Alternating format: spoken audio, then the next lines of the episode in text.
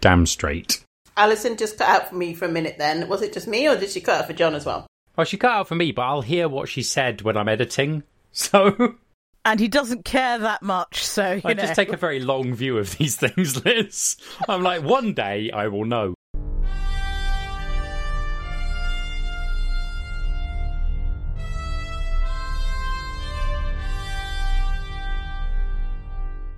Hello, everyone, and welcome to the 12th episode of Octothorpe, a podcast about science fiction and science fiction fandom. This is the episode for Thursday, the 20th of August. I am John Coxon, I am Alison Scott. And I'm Liz Batty. and we are not in Liz's house. This is true of all three of us this week. This is the bit where Liz tells us she's having a fantastic beach holiday, and we go, "Oh yeah, no, Oh, we'd right. fi- quite fancy a fantastic beach holiday. Thank you very much, but it's not about to happen anytime soon, is it? Unless by fantastic beach you mean Margate, which we don't. You could go to a night, you could go to like Devon or Cornwall or somewhere like that. Devon and Cornwall are full. I repeat, Devon and Cornwall are full. Please do not travel to Devon or Cornwall. They are full. This has been a public service announcement. But yes, I am having a very nice beach holiday on an island which is a very, very long way from full. Uh, it's been very nice. Which is good for you and bad for the Thai tourist industry. It's also been a little bit a little bit sad to go into restaurants where clearly they have had three customers today. Uh, my experience of visiting the Arctic Circle in August was like that, but obviously they would have had snow later and hence tourists later. Um, I'm sure that Thai beaches will get tourists again in due course, but it might be a little while. Maybe a little while. I am compensating by just going into restaurants and eating more food than I really need to eat because I feel sad. So That's your excuse? That's the uh, human condition. I regularly eat more food than I need to eat because I am sad, which explains why I am this shape. You seem to be a very nice shape, John. I- Oh, thank know, you, Alison. That's the episode title right there. You seem to be sort of John shaped, you know. I Oh well. Uh, I don't know what to. Yeah, all, all aglow. Sorry, this, this is a body positive podcast, which is not going to allow any body dysmorphia to get by. So we got a letter of comment from Amazon Music podcast team, and they say, "Hello, podcaster." We're excited to let you know that Amazon Music and Audible will be adding podcasts to their respective services. This information is confidential. Whoops. Thus concludes the letters of comment. Uh, no, no, did they actually? Did they actually invite us to do anything, or Uh, we can submit our podcast to Amazon, which I guess we should probably do, like because it they just link to it, they don't rehost it. So I have no, I have no like a priori objection to doing that. does Audible then say you can use your Audible credits to listen to Octothorpe? Because I would have to say that would be a terrible, terrible idea. Yes, if you are listening to this and you have spent an Audible credit, please contact us and we will send you a book. It it might not be the book you'd want. I can't promise it'll be a good book. we record an audiobook of your choice. That might be quite a lot of work. it might be quite The a lot. very hungry caterpillar. just send him a book. You guys must have enough books. You can just basically pick one at random and chuck it in Yeah. the post. They'll be fine. Um, okay, so um, I think probably we didn't get a lot of uh, genuine letters of comment because people were in the chat in the last live episode, so um, made their comments there, and um, we hope everyone enjoyed it.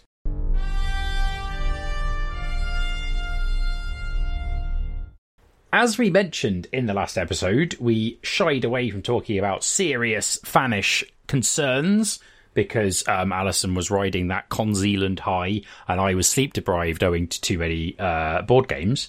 Um, but this episode is the episode of the serious fanish concerns. In the run up to Con Zealand, there was a lot of discussion in various fanish locales about the Saudi Arabia um, Worldcon bid for Jeddah in 2022, which was going up against um, Chicago.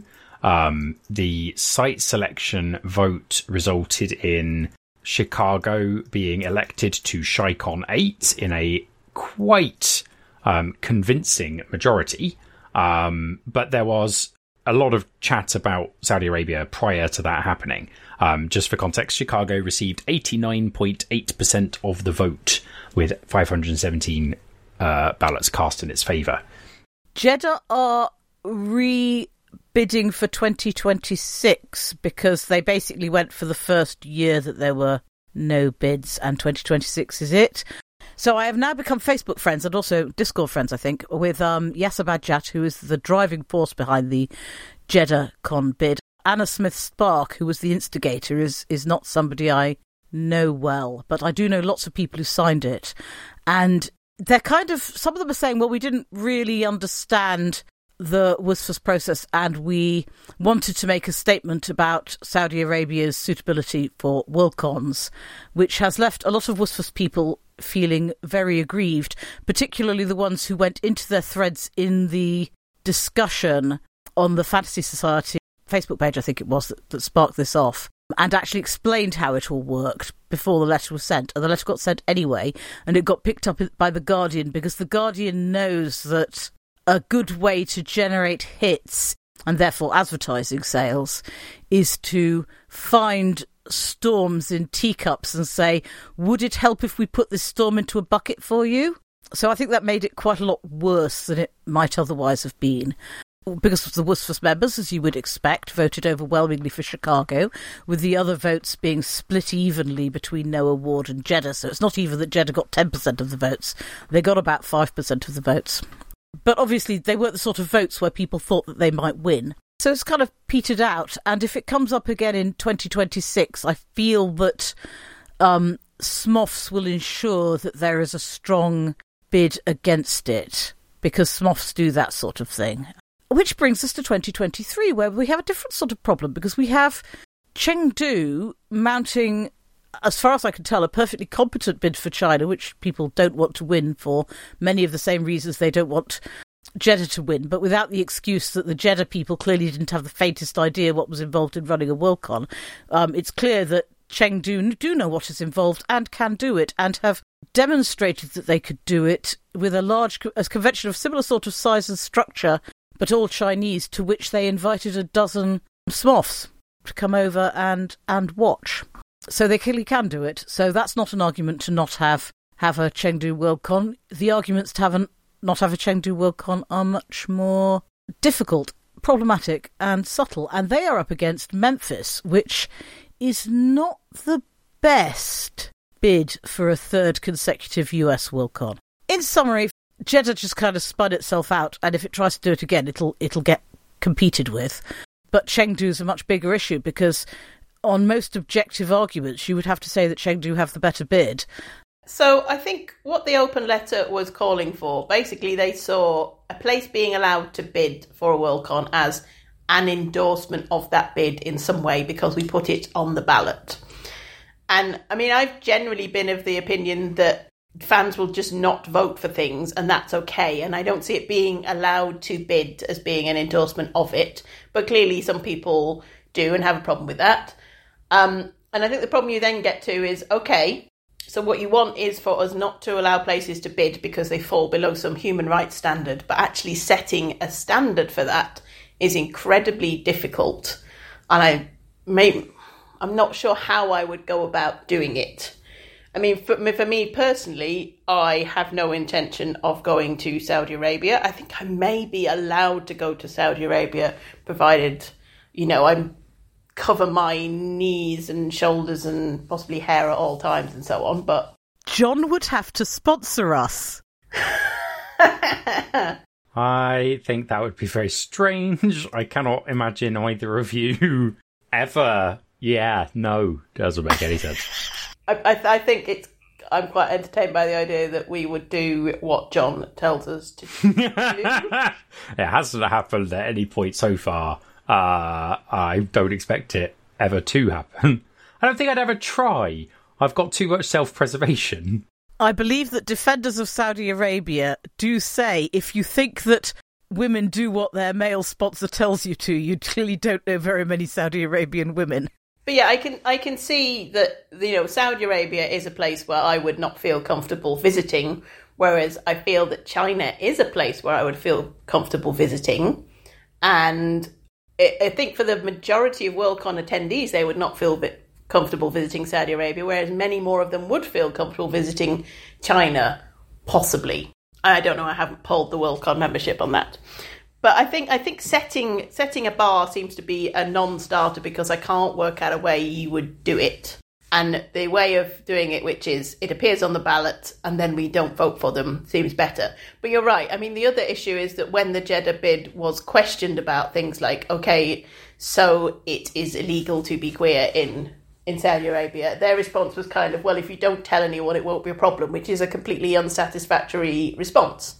Whereas I don't think that particular issue is a problem in China. It's more China's general human rights record and also their, um, you know, recent actions in Hong Kong. So I think next year is going to be very interesting because next year you truly will be voting on is this a place that you feel comfortable visiting or you feel comfortable awarding a Worldcon to? And for Saudi Arabia, there was never a chance we were going to do that, so it wasn't really a question. No, and this is um, this is the problem because I think and me and Hispania had a long conversation about this. Um, uh, for those who don't know, uh, Hispania is my wife. It is very difficult because I agree that I don't really see how you can come up with a um, coherent single um, statement of who should be allowed to bid for world cons and who shouldn't be allowed to.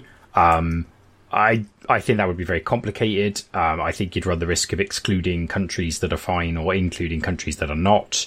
Um, and like I do also wonder whether the fact that we are a predominantly Anglospheric community means that we would be more likely to write the rules in a way that made it easier for Anglosphere countries in the Anglosphere to uh, to not be penalised for their various issues than countries outside the Anglosphere.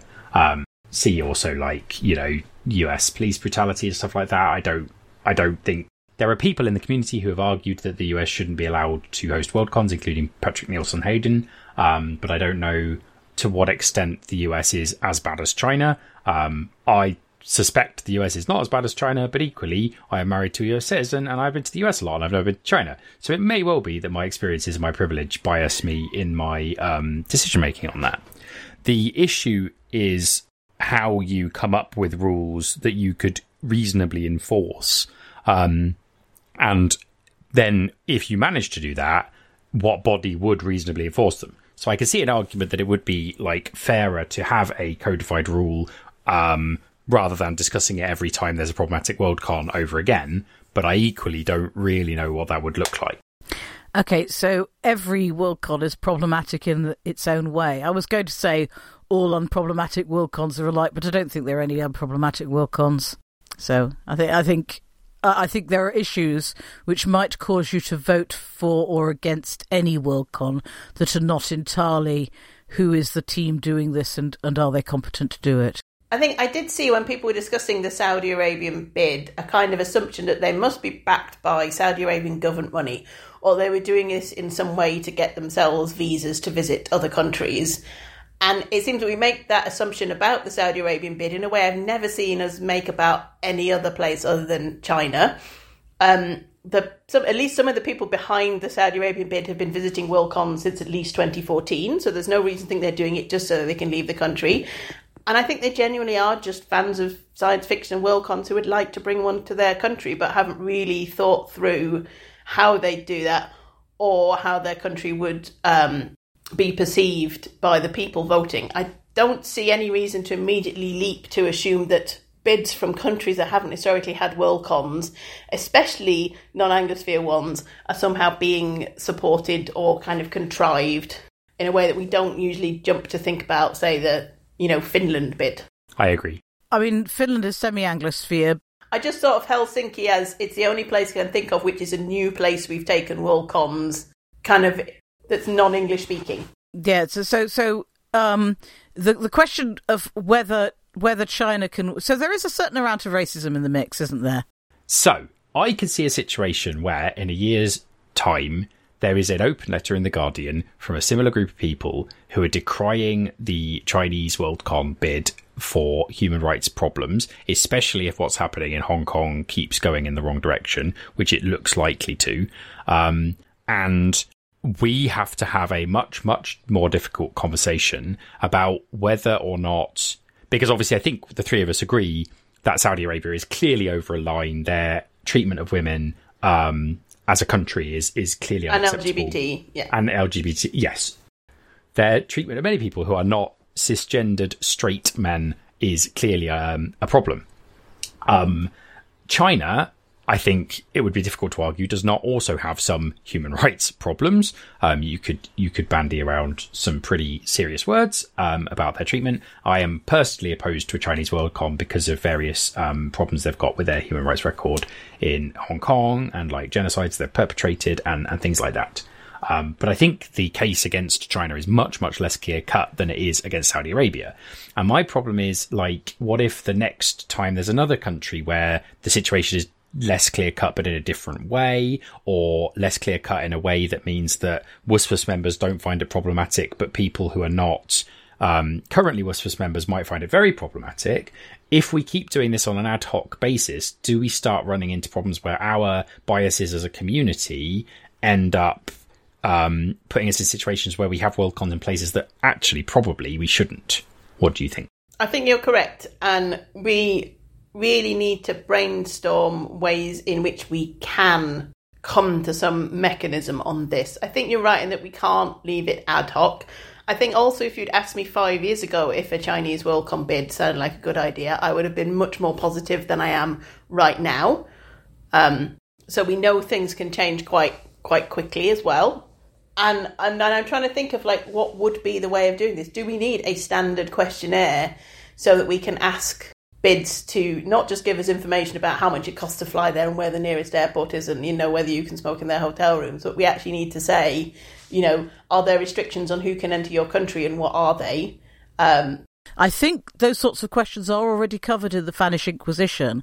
I've also seen the suggestion that the code of conduct should be submitted along the, with the bid paperwork, which seems to be to me not a bad idea because as soon as you start bidding, you need to have a code of conduct. Glasgow's got one, you know, uh, um, and that's not a very big imposition, I think. Every con, by the time it files paperwork, every bid by the time it files paperwork, will already have a code of conduct. Well, and, and I would say that in the case that having a code of conduct is a significant imposition on a bid, then it's a sort of bid we need to be significantly imposing ourselves upon. Um, so that kind of works either way. But the thing that I actually wanted to say is, I disagree with both of you that this cannot just be left to the community. The community is all we have. Um, as you know, uh, EasterCon runs without any sort of formal organisation whatsoever, and it's been doing so for for yeah seventy years now. Um, and I feel that as long as you can sustain it, having the least amount of bureaucracy you possibly can is a good and worthy thing. I, I feel that um, Worldcon has too much bureaucracy, which is probably a, a how would we. What things would we take out of the WSFS Constitution altogether?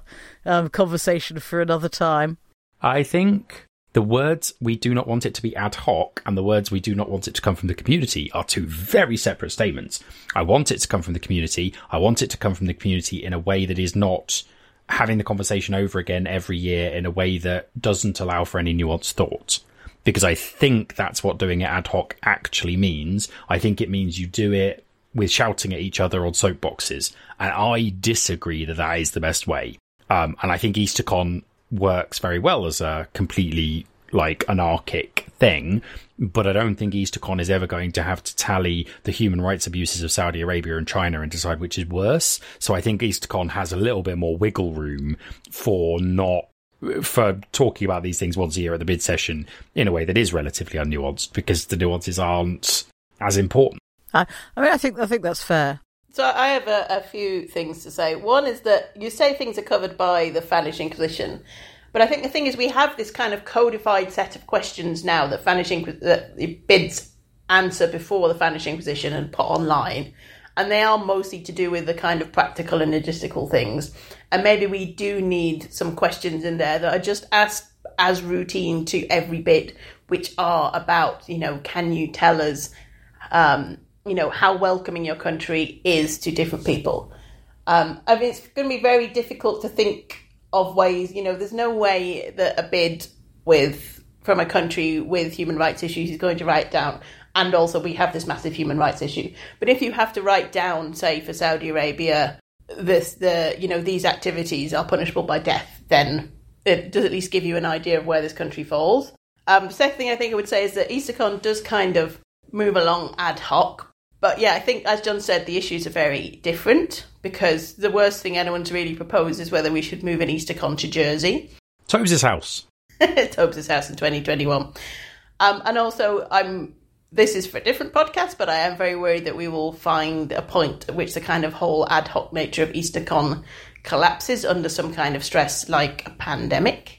My third point was going to be we may be unearthing a completely different thing entirely now is that I think the barrier for entry to deciding where EasterCons go is lower than the barrier for entry deciding where WorldCons go. We still need people who you know, vote on WorldCons to be part of the community. But at the moment, the financial barrier to doing that is pretty high, and there's not really a way around it under the current constitution. The barrier to entry for voting on a Worldcon is less than the barrier to entry for voting on an Eastercon, because to vote for the Eastercon, you have to go to the Eastercon. Um, to go to to vote, vote on Worldcon site selection, you only have to spend thirty quid. Um, so, so I actually think, although the fact that Worldcon is gated in the way it is, I think means it means it feels less inclusive. And I understand why you said that. I think if you actually like do the cost analysis, unless you happen to live in the city where the EasterCon is ha- happening. It's true, but I was more thinking like if you're at the con, you can vote, right? If you're at an Easter, oh. an EasterCon, you can vote. Yeah. If you're at a Worldcon, then you have to pay more money to vote. That's true. And also, I was thinking more kind of the barriers for getting involved. Like, if there's an EasterCon bid and you think it is going to go to place and you don't think the EasterCon should go, I think there is a lower entry to getting up another bid to try and send it somewhere else than there is for Worldcon. But I think we have gone kind of way off piece at this point. I will just say very quickly that in general, I quite like the fact. I think, in general, I think the last two decades have shown that Eastercons can undergo quite significant, for want of a better word, constitutional crises, and still the complete lack of any codified constitution has just been fine. So I think the goodwill of British fandom and the desire for EasterCons to happen will probably mean that EasterCon is fine without any codification. But I think that you're right that this is a much larger. Before we move on from this discussion, we have been talking about whether or not there should be more codification about which countries um, are suitable for Worldcon bidding and which countries are not. Um, Cheryl Morgan wrote a post um, on the argument for an incorporated WSFS um, and having more continuity in Worldcon and the fact that if you had that, you'd be better able to implement these kind of long running policies. Um, I don't particularly know if I have many ideas about whether or not that's a good thing. Um, I think it's another thing we should, if we're going to talk about codification, it's a thing we could take when we talk about codification more generally. But I've put it in the show notes, so if you want to read her arguments, um, please go and uh, please go and read it. It's a good article. I also observe that WSFS only really its entire procedural system is used as a defense against people making effect, effecting any change. So this year it took them 6 minutes to totally run a coach and horses through their procedures in order to clear up all their business because the people who are in charge wanted that to happen. Um, so it, as it works at the moment, it's a very firm preventer of disrupting the order. If you want change in WSFS, you have to put the, the, the constitution is essentially unchangeable um, without the process of persuading people that uh, persuading individuals that, that that they might get on board. You know, no even if 95% of the Worldcon membership backed something as transparently sensible, if the 5% of who are WSFS nerds didn't think that was a good idea, it could not happen. And and that feels to me to be a problem that, that WSFS should deal with. And and that, that so that its constitution and its procedures have not necessarily led to a a good democratic state at this point. Fair.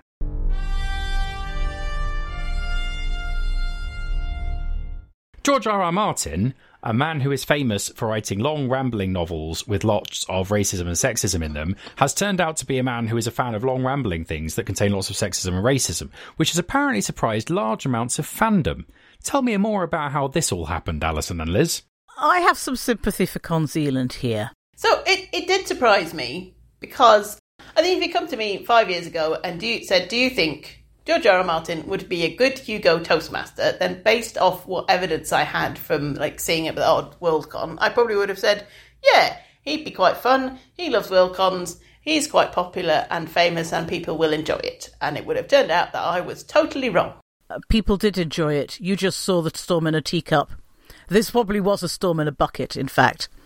Um, but lots and lots of people did enjoy his history. They felt it um, reflected back to Silverberg's um, years as Toastmaster and his way of of, of connecting and tie binding the community. I I think those people are totally wrong, um, and I think his speech was was very unfounded. But I agree that um, Kazila didn't have a lot of choice. However, I'm going to do a little bit of fan history here, which is that the Toastmaster, and you could tell this from the thing, it comes from the days when the Hugos were a banquet. And so if you're having a banquet, you then have an after dinner speaker, and they're a Toastmaster, and they give the toasts, which in this case are the Hugos. And it's all part of that very clubby sort of thing. Right. The problem of Toastmaster as an a guest of honour of the Worldcon is that it's been a problematic role for a very long time. And what most Worldcons that are sensible about this do is that they have they do not have the Toastmaster role, they have a Hugo host role, which is not a guest of honour of the convention, which is just a programme participant like any other, which means you can tell them what to do. If you invite somebody to be to your Toastmaster, you probably can't tell them what to do. Having said that, Con Zealand almost certainly, given that George had said he wanted to do it, and given that they were looking at running a convention in New Zealand and they were worried about the whole issue about whether people would come and all of that, at the point at which George said he would like to be the Toastmaster, I don't think they had a lot of choice. And it was at a point where I don't think he was as problematic. I think he has become more problematic. Um, I think he's cl- he was clearly very upset by what happened with the John W. Campbell Award and and decided that he was going to use what he saw as his chance to make a speech to to to weigh in on that. I think things have changed, and the the, the illustration of this is I was talking about LonCon because um, my phone likes to send me pictures of what I was doing six years ago, and apparently I was, you know, looking over this vast empty convention centre that was shortly to be filled with people. But anyway, the the point is that at LonCon we did the retro Hugos, and we did them I think the same way Con Zealand did them, which is we had a special night where we put them on and people dressed up and there was dancing and so on, and we awarded them to you know John W Campbell. And I don't recall hearing a lot of uh, discussion about that after the fact. I think it was just accepted that yes, we gave them to John W. Campbell. Whereas six years later, we gave some retro Hugos to John W. Campbell, and that is very definitely not a thing that went without comment. So I think that shows how basically in six years we've shifted from a thing that no one even really blinked an eye about. It's possible there were people, but I, I didn't see anything about it, to a thing where many people are saying, no, this is, you know, a thing which undermines the Hugos and it's a disgrace that we presented any other awards in the same award ceremony. That undermines them. So I think it is an illustration of how things can shift quite quickly and people don't necessarily shift along with it. I think that Alison is right that there are people who probably did really enjoy the look at the fan history that George gave. Lots of them. I think my main problem is that the Hugos are badly structured to allow that kind of thing. Like, because it would have been much better if George had given, like, a like a bunch of Hugos, and then there had been a 30 minute period where George had given like a lecture on fan history, maybe with some like props and slides and a script, maybe. Um, and then like he had given the rest of the Hugos, and he and and, and notwithstanding any comments that Martin made about um, John Campbell and how great he was, in light of the fact that the Campbell Award uh, was changed to the Astounding Award after um, speech last year. Um, I think that could have been really interesting because I, I, do think there's value to fan history. I do think obviously Martin has a quite um, broad view of that. Uh, okay, on a point of order, there was a separate program item entitled George and Bob Have a Chat or something like that, where George R. R. Martin and Bob Silverberg sat down for an hour to chew the fat in exactly this fashion.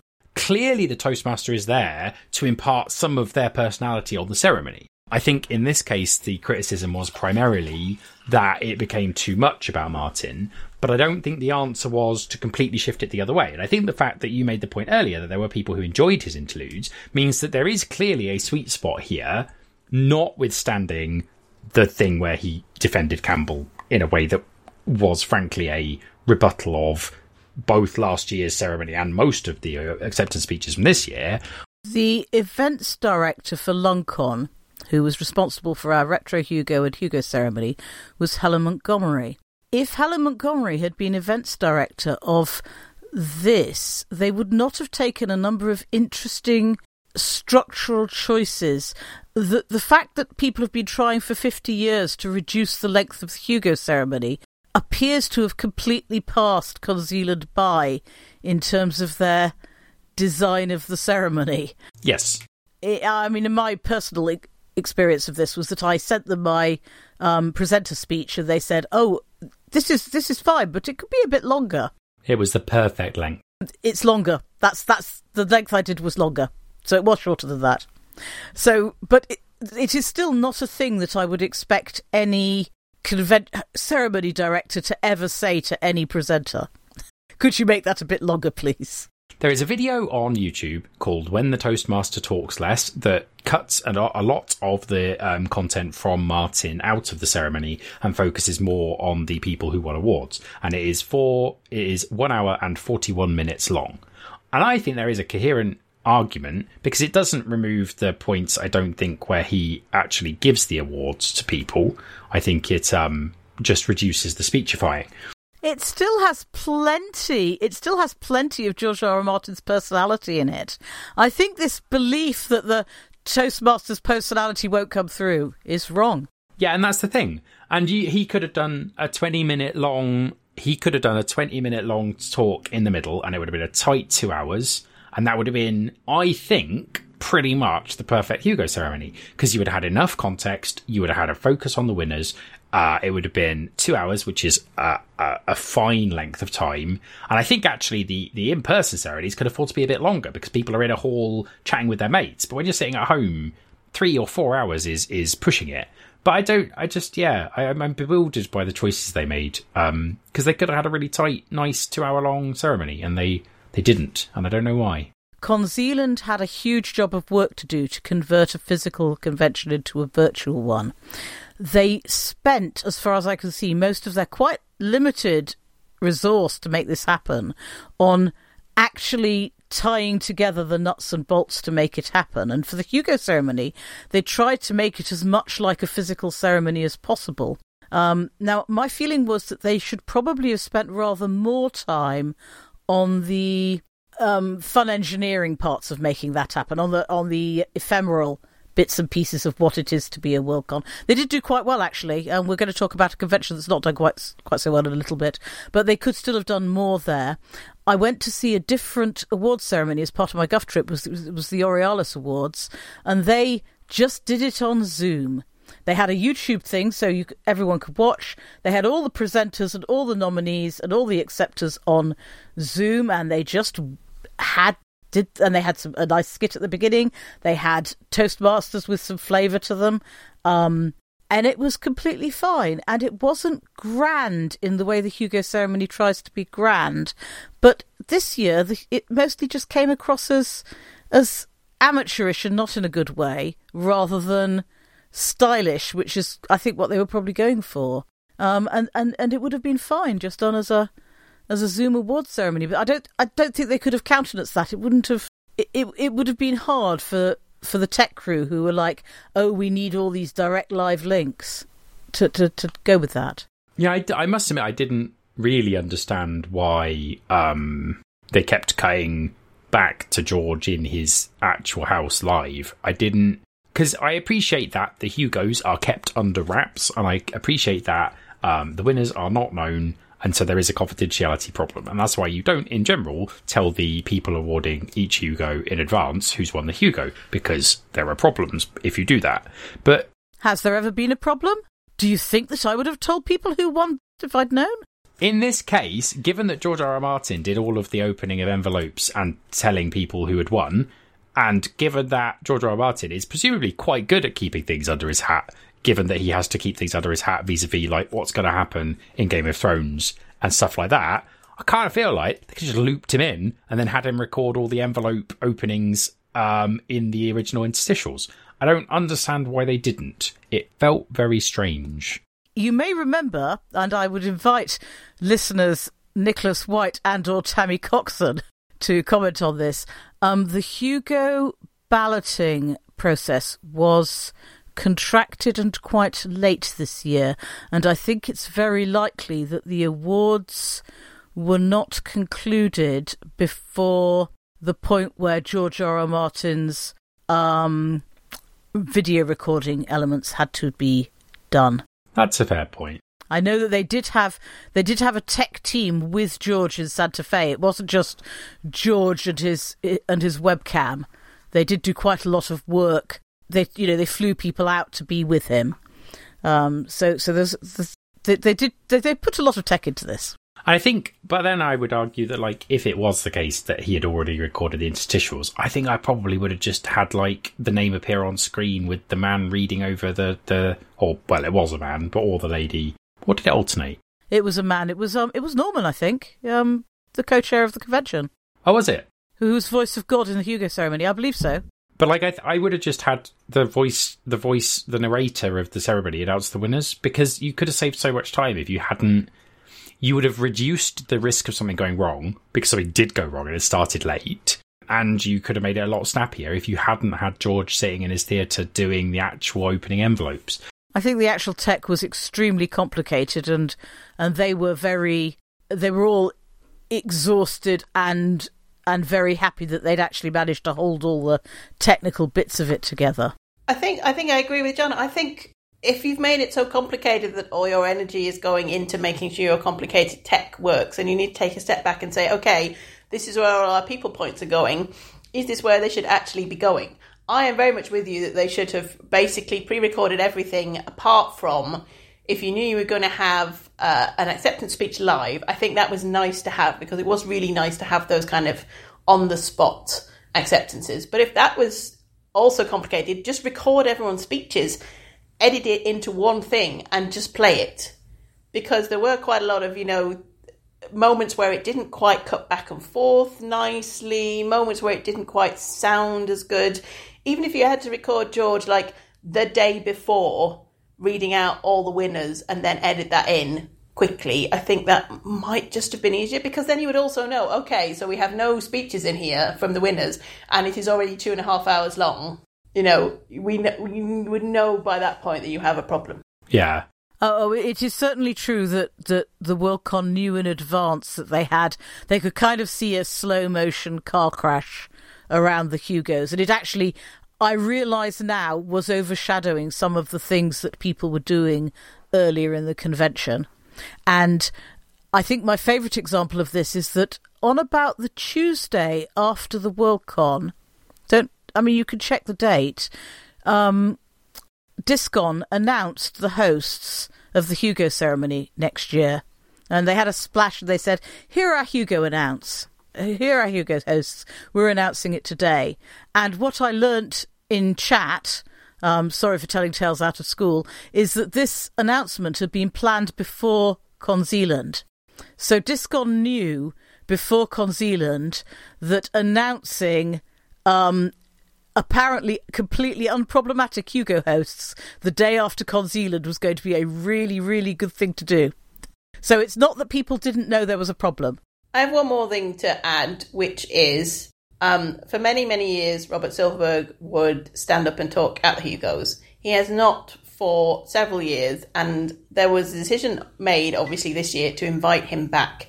And he added 15, maybe 20 minutes, it seemed like, of just kind of very rambling chat, mostly about John W. Campbell.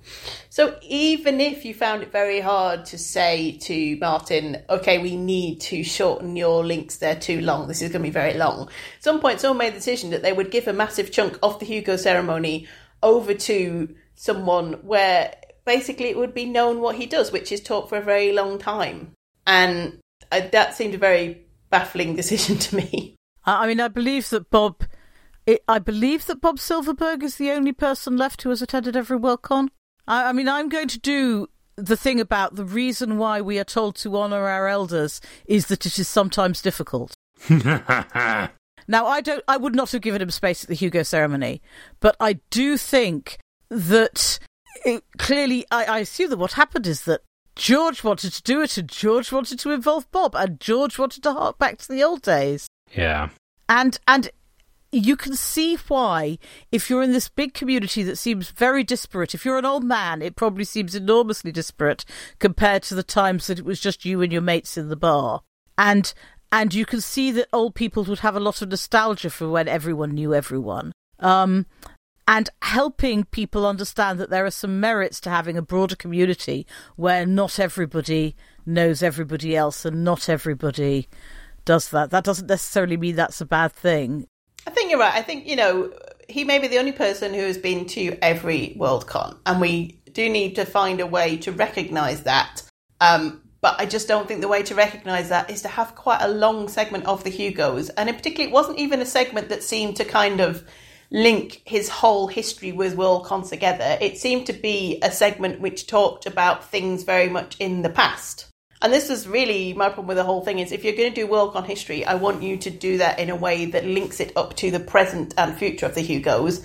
And this just didn't do it. It seemed to kind of stop at the point where they sort of stopped maybe enjoying Worldcon so much. I mean, I think my final comment on it is the comment I made about 10 minutes into the ceremony where I said something like, You haven't missed anything yet, he's still rambling on. And that was still true three hours later when I went back to sleep. I was about five minutes into the ceremony. I was in a Zoom chat with a number of very interesting people.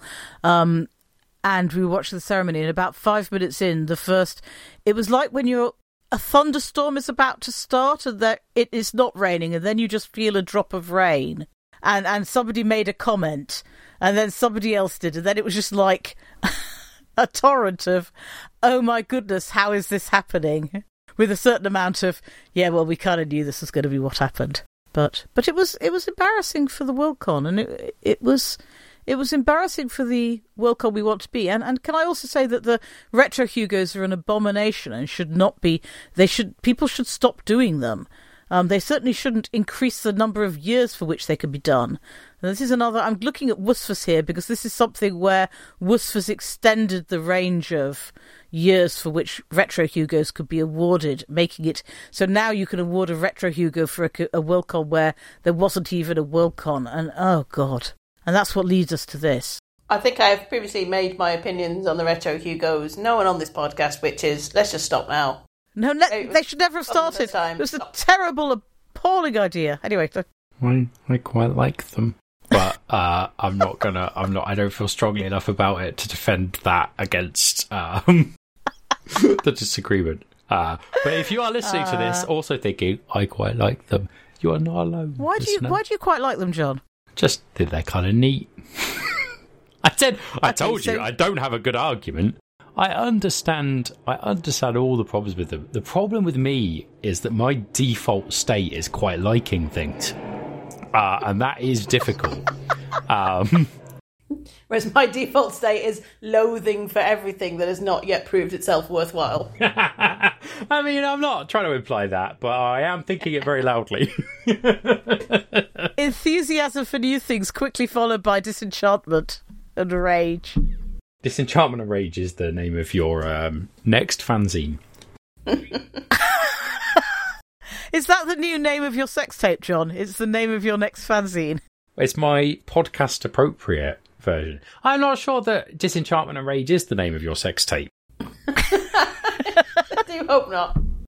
Um, and I am not sure that delving deeper into the Uh,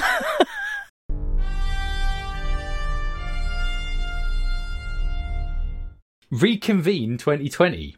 Uh, it was a convention. Blinking, you'll miss it. It was a flash con. I mean, uh, have a bit of a lie in or be doing something else for a couple of hours and it's gone, it turns out. Six hours long. Five hours long, six hours long, something in that region. Um, Liz, did you go to Reconvene 2020? No, uh, because as as stated on this podcast many times, there are many good things about virtual events, and you can join them from around the world. But Reconvene 2020 was exactly 12 hours behind my time zone, and so I think it took place between 10 p.m. and 5 a.m. So no, I don't love conventions enough to stay up literally all night while on my holidays. It's um that is a good that is a fair comment. Here it started at 4 p.m. and went until 11 p.m. 10 p.m. I p.m. think it was 11 a.m. to 5 p.m. Eastern time.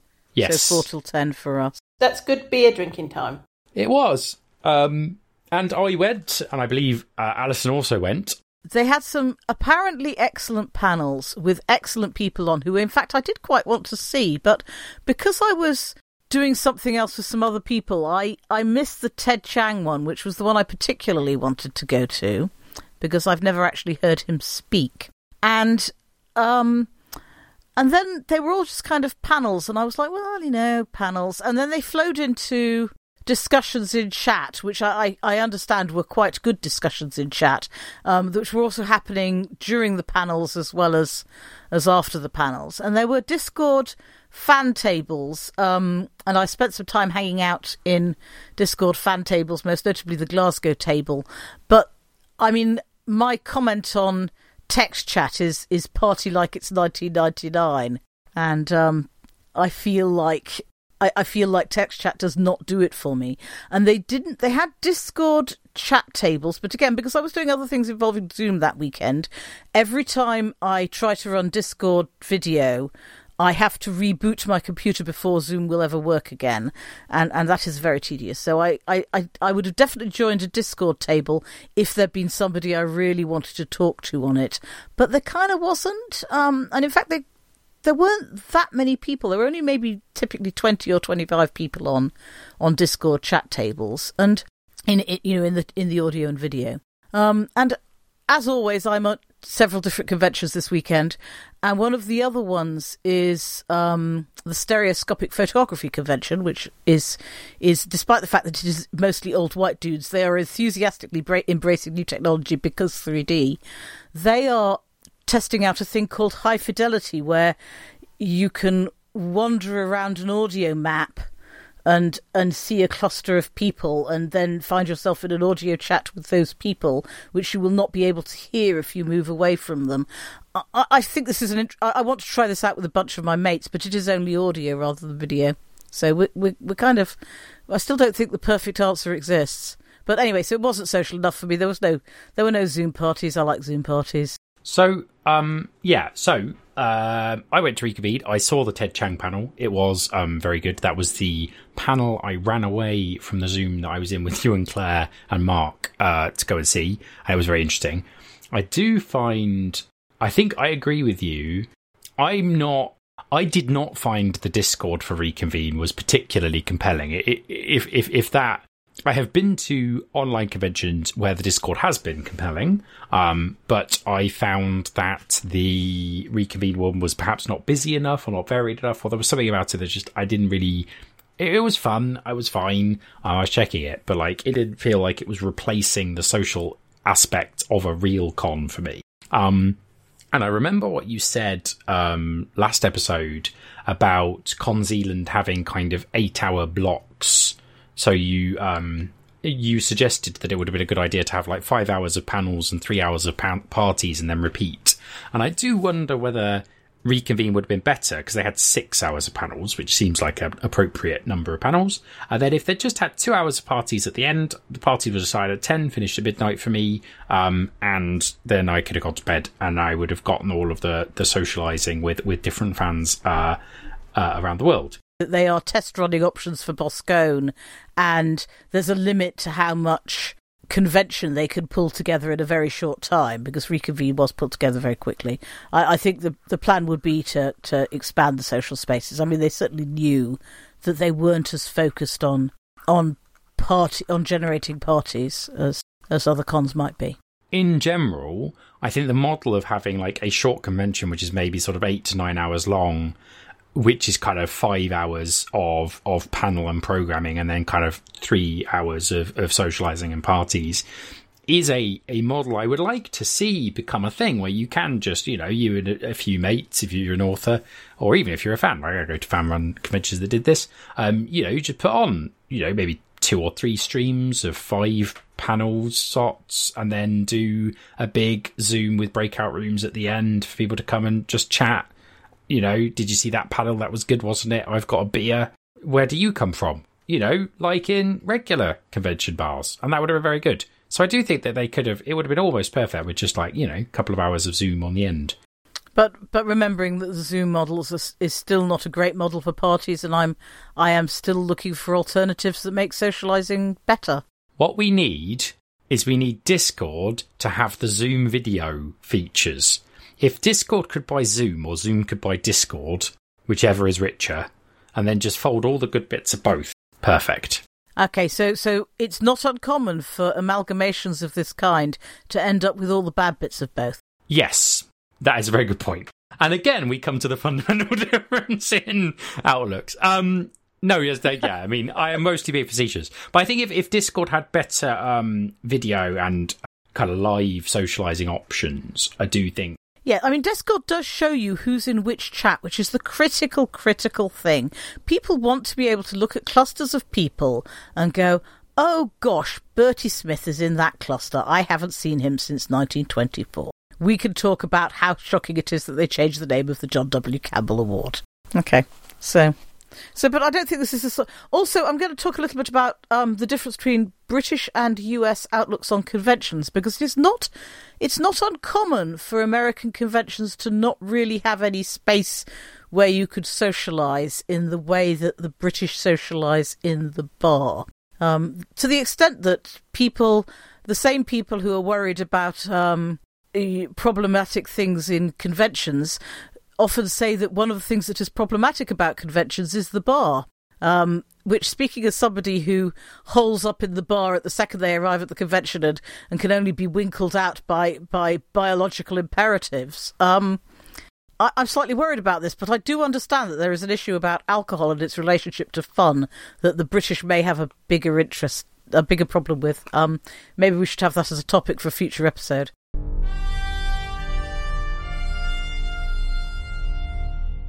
The weekend of the 21st to the 23rd of August is NASFIC, the US uh, National Science Fiction Convention, which is held in years where the Worldcon is held outside the US. Obviously, because the internet is um, in some ways outside the US, NASFIC is happening this year. And so um, Alison, I believe, is going to be on the program, and she's going to be talking about her Guff trip. Do you want to tell us a little bit about that, Alison?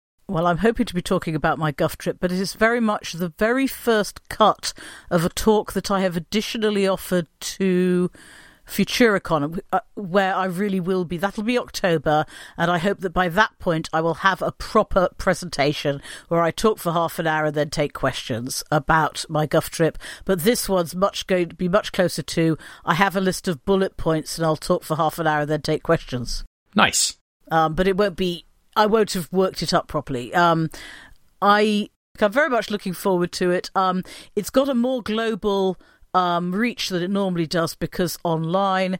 Um, it turns out that shifting your body clock five hours late so that you can get up at noon and go to bed at five o'clock in the morning is is not that hard compared to going to New Zealand.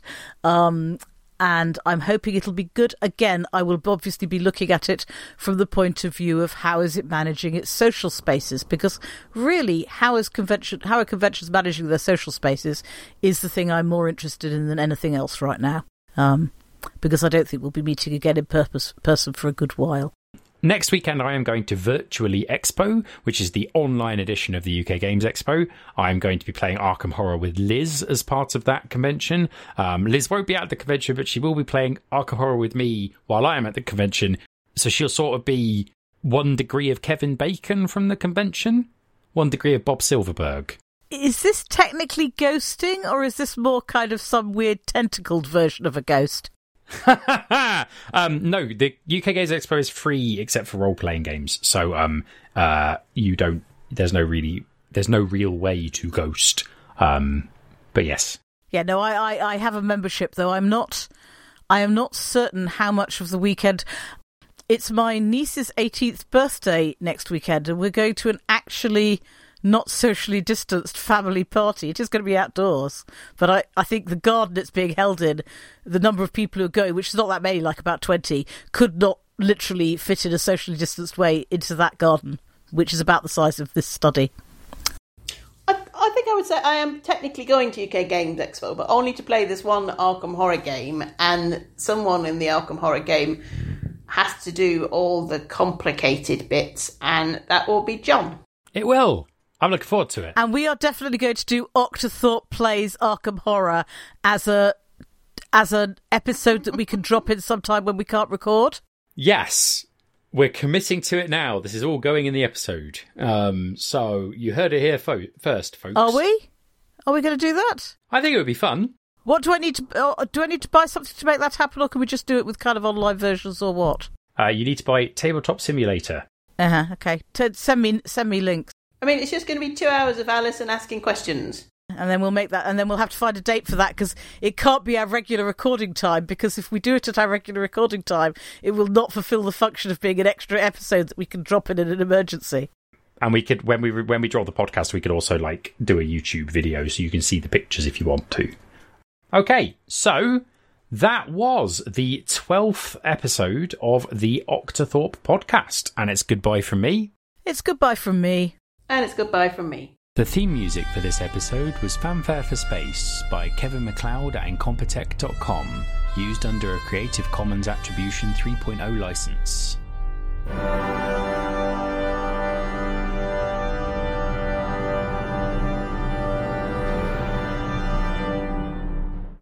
Can I t- can I mention my anecdote about podcast editing? What because I want to get this in, and John can use it or not as he chooses. Which is that I happened to listen to the unedited version of my favourite podcast the other day.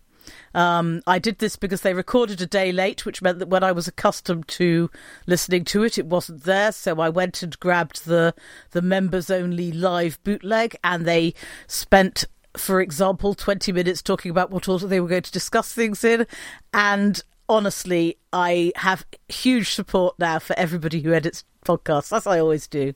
But um, it, it, it, it is an amazingly entertaining podcast that was much less entertaining in the non edited version. This is one of the reasons why, um, and this will go in the after show, but this is one of the reasons why whenever there's a podcast that's like, you can subscribe and get access to the unedited version, it's like, yeah, because I want to pay you money to make your product worse. It'd be like if Apple said you could pay us extra grand and you have to make the computer. I'd be like, nah, you're all right. I'll pay the less money for the better thing. It doesn't. I understand that it's like an easy way, and I understand why they do it, and I'm not criticizing them at all. But it's never been a USP for me at all because I'm like, yeah, editing. Yeah, but I did want to listen to it on Friday morning, so there's that. Yeah, that's fair. I, I tried it with do do the right thing, have a podcast, uh, a Patreon tier where you can get the unedited podcast, and I tried it, and I was like, oh no, the editing does make it better. I shall just listen to the edited versions. I have been to see I'm Sorry I Haven't a Clue being recorded. Oh, yes. And I can confirm that although these are very funny people who are professionally funny and famous for it, it is still much better on the radio. Yes. So I listened to, I listened to, I'm just going to put my anecdote in here. Nice. I listen to a cycling podcast, and during the Grand Tours, they do a daily episode, and the you know the stage will finish for the day at maybe 5 p.m. and usually the episode would have been out by you know 11 p.m. So somehow these guys record an episode and it gets edited in like five hours flat. And I don't know whether they just naturally sit down and do you know 45 minutes of coherent stuff that doesn't require editing or their editors are magic. But either way, there's some magic involved there to get that done, and I'm you know, now I have a podcast, I'm even more impressed about how good it sounds.